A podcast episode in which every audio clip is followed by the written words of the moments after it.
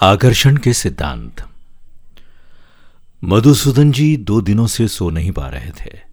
वजह, जब भी सोने जाते, कुछ पुरानी बातें याद आ जाती। कुछ पुरानी बातें याद आ जाती। अयोध्या की बातें। वो एक गरीब परिवार से थे। बीस साल पहले घर वालों ने अयोध्या भेज दिया था, पढ़ने के लिए। साकेत महाविद्यालय में उन्हें प्रवेश मिल गया। साकेत महाविद्यालय में उन्हें प्रवेश मिल गया। वहीं एक आश्रम में रहने और खाने की व्यवस्था हो गई। अयोध्या में अनेक ऐसे मठ और आश्रम हैं, जहाँ रहकर गरीब छात्र पढ़ते हैं। आश्रम के कार्यों में हाथ बटाते हैं। मधुसूदन बड़े परिश्रमी और मिलनसार थे। जल्दी ही सबसे घुल मिल गए। आश्रम के प्रमुख एक स्वामी जी थे। संस्कृत के बड़े विद्वान। शिक्षा के अनुरागी प्रेरक व्यक्तित्व। ओजस्वी वाणी, उम्र पचपन साल, लेकिन चुस्ती और उत्साह में युवाओं जैसा। लेकिन चुस्ती और उत्साह में युवाओं जैसे। विद्यार्थियों की शिक्षा उन्हें सबसे प्रिय थी। मधुसूदन जल्दी ही स्वामी जी के प्रिय छात्र हो गए।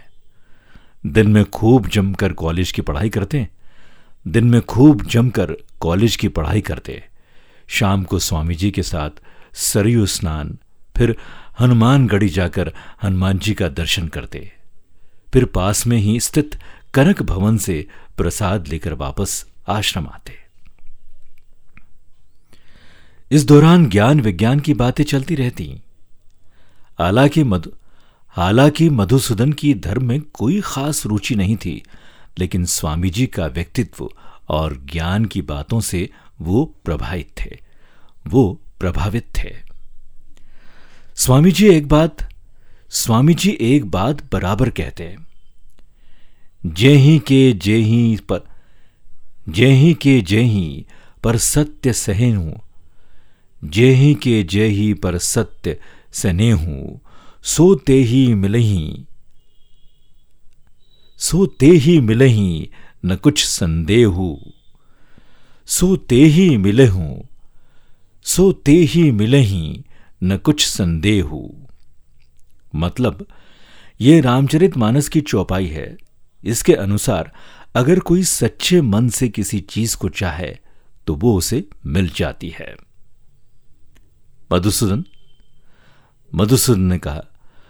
मधुसूदन ने पूछा, वो किससे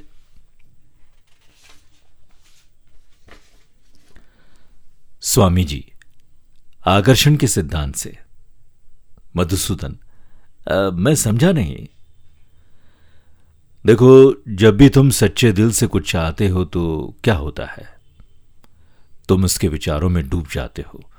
रात, दिन, सुबह, शाम, बस यही सोचते हो। विचारों के अनुसार ही तुम्हारे कर्म होने लगते हैं। जैसे ही विचार और कर्म एक रूप हो जाते हैं, व्यक्ति उस वस्तु या परिस्थिति के योग बन जाता है। या परिस्थिति के योग्य बन जाता है। योग्यता आ जाने के बाद वो चीज़ उसे मिलकर ही रहती है। मधुसूदन ने पूछा तो इस सिद्धांत से लाभ उठाने का क्या कोई सरल तरीका भी है? स्वामी जी ने कहा, हाँ, ईश्वर के प्रति नियमित और सच्चे दिल से प्रार्थना करके हम आकर्षण के इस सिद्धांत को अपने जीवन में क्रियाशील कर सकते हैं। यह सुनकर मधुसूदन पूछता है, प्रार्थना करने से क्या होगा? स्वामी जी जवाब देते हुए कहते हैं, मन की बिखरी शक्ति एवं लक्ष्य पर केंद्रित होगी। मन की बिखरी शक्ति एक लक्ष्य पर केंद्रित होगी। मानसिक ऊर्जा बढ़ेगी। बढ़ी हुई बढ़ी हुई बढ़ी हुई मानसिक शक्ति से कर्मों में दृढ़ता आएगी और ये दृढ़ता लक्ष्य की ओर ले जाएगी। मधुसूदन फिर पूछता है, क्या सोचने से ही सब हो जाएगा? स्वामी जी नहीं। जब तक लक्ष्य प्राप्ति के लिए ईश्वर से सच्ची प्रार्थना होती ईश्वर से सच्ची प्रार्थना नहीं होती, तब तक नहीं। ये ताला जानबूझकर प्रकृति के द्वारा लगाया गया है, जिससे मानसिक, ये ताला जानबूझकर प्रकृति के द्वारा लगाया गया है, जिससे मानसिक शक्ति, जिससे मानसिक शक्ति के द्वारा लोग अपनी गलत इच्छाओं को न पूरा कर सके। इस तरह के तर्क वितर्क चलते ही रहते थे। मधुसूदन को यह सिद्धांत कोरी कल्पना लगता था। वहीं स्वामी जी का प्रबल विश्वास था कि अपनी इच्छाओं की पूर्ति के लिए हमें ईश्वर से प्रार्थना करनी चाहिए। अगर वो इच्छा हितकारी है तो ईश्वर उसे पूरे करेंगे। तो ईश्वर इसे तो ईश्वर उसे पूरा करेंगे, क्योंकि उनका भंडार अक्षय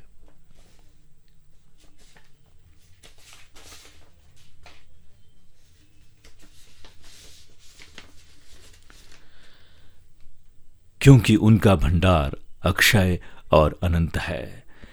जब भी आश्रम में कोई बीमार पड़ता स्वामी जी सामूहिक प्रार्थना ज़रूर करवाते। समय गुजरता गया। मधुसूदन जी की शिक्षा पूरी हो गई। एक अच्छे सरकारी पद पर लखनऊ में नियुक्ति हो गई। वो नई परिस्थितियों में रम गए। वो नई परिस्थितियों में रम गए। करीब बीस बाईस साल पंख लगाकर, बीस बाईस साल पंख लगाकर उड़ गए आश्रम से नाता, आश्रम से नाता पूरी तरह टूट चुका था। लेकिन दो दिनों से एक अनूठी बात हो रही थी। जब भी बिस्तर पर लेटते स्वामी जी की याद आती और फिर बेचैनी महसूस करते। उन्होंने आश्रम के एक ट्रस्टी का नंबर लिया बात की। पता चला कि स्वामी जी को कानों से बहुत कम सुनाई देता है। मधुसूदन के मन में इच्छा जागी स्वामी जी को कान की मशीन, यानी हीरिंग एड देनी चाहिए। उन्होंने अपने पड़ोस में ही रहने वाले एक विशेषज्ञ चिकित्सक से बात की। उनके बताए पते पर एक ऑडियोलॉजिस्ट है ऑडियोलॉजिस्ट है ऑडियोलॉजिस्ट ऑडियोलॉजिस्ट से लॉजिस्ट से ऑडियोलॉजिस्ट से ऑडियोलॉजिस्ट से जाकर मिले, कान की मशीन खरीद ली, उसे चलाने और फिट करने का तरीका समझ लिया। रात को घर रात को घर लौटकर उन्होंने एक फैसला किया, कल अयोध्या जाऊँगा। अगले दिन खूब सवेरे उठे, सुबह आठ बजे वे आश्रम पहुँच चुके थे। उस समय विद्यार्थी बहुत सुबह आठ बजे वो आश्रम पहुँच चुके थे। उस समय विद्यार्थी सुबह का जलपान कर रहे थे। एक छात्र से बातचीत शुरू हुई।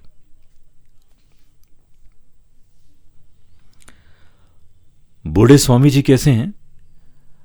ठीक है लेकिन अब कानों में सुनाई नहीं देता है। छात्र कहता है ठीक है लेकिन कानों से सुनाई नहीं देता है। मधुसूदन, इलाज हुआ कि नहीं? छात्र, डॉक्टर देखने आया था, कान की मशीन बोला है। मधुसूदन पूछते हैं, मशीन तो लग गई होगी अब? छात्र, कैसे लगेगी? अयोध्या या फैजाबाद में वैसे कान की इलेक्ट्रॉनिक मशीन मिल नहीं रही है। लखनऊ में ही मिलती है।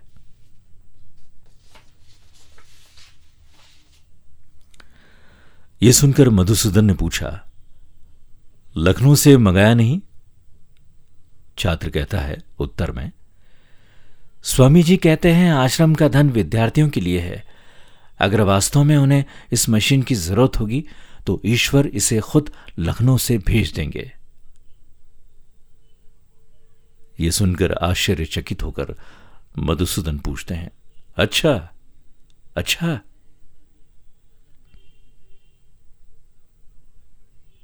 छात्र ने कहा, हाँ हाँ, हम आश्रमवासी पिछले तीन दिनों से हर शाम को सामूहिक प्रार्थना कर रहे हैं कि ईश्वर स्वामी जी की समस्या का निदान करें। मधुसूदन जी के पूरे शरीर में जैसे कंपन हो रहा था। वो उस विद्यार्थी के साथ स्वामी जी के कमरे में गए। वे बहुत वृद्ध हो चुके थे। स्मृति भी कम हो चुकी थी। मुश्किल से मधुसूदन को पहचान पाए। मुश्किल से मधुसूदन को पहचान पाए। बगल की मेज पर ही डॉक्टर का पर्चा पड़ा था। उस पर ठीक उसी पावर और ब्रांड की हियरिंग एड का नाम लिखा था, जो वो लखनऊ से लेकर आए थे। मधुसूदन जी अपने आँसू नहीं रोक सके। तो क्या वो ईश्वर से ही की गई प्रार्थना के उत्तर में अयोध्या आए थे? तो क्या वो ईश्वर से की गई प्रार्थना के उत्तर में अयोध्या आए थे? प्रार्थना की शक्ति कितनी असीम होती है। उन्हें आज इसका एहसास हो रहा था। उनके मन में अप्रत्याशित और उनके मन में अप्रत्याशित तौर से हीरिंग एड देने की इच्छा जागी। उन्हें एक विशिष्ट ब्रांड और पावर का महँगा हीरिंग एड ही पसंद आया। वे अयोध्या आए। ये सब कुछ उस प्रार्थना की शक्ति से हुआ, जो हर मनुष्य के हृदय में विद्यमान है। आज उन्हें इसका प्रत्यक्ष प्रमाण मिल गया था। मधुसूदन ने स्वामी जी के कान में मशीन लगाई। अच्छी तरह सब कुछ सेट किया। साथ वाले विद्यार्थी को समझा दिया। अब स्वामी जी आराम से सुन सकते थे। थोड़ी देर वार्तालाप के बाद चलने की आज्ञा मांगी। स्वामी जी ने उन्हें हनुमानगढ़ी के प्रसिद्ध लड्डुओं का प्रसाद पूरे परिवार के लिए दिया। स्वामी जी को प्रणाम करके जब वे आश्रम से चले तो उनका हृदय अब पूरी तरह से शांत था। यह है प्रार्थना और आकर्षण का सिद्धांत। यह कहानी आपको कैसे लगी, आप ज़रूर बताइएगा। यह कहानी आपको कैसे लगी? अच्छी लगी है? तो इसे शेयर ज़रूर कीजिएगा। और हाँ, मेरे चैनल को सब्सक्राइब करें और इसी तरह से आप कहानी सुनते रहिए मेरे साथ। नमस्कार।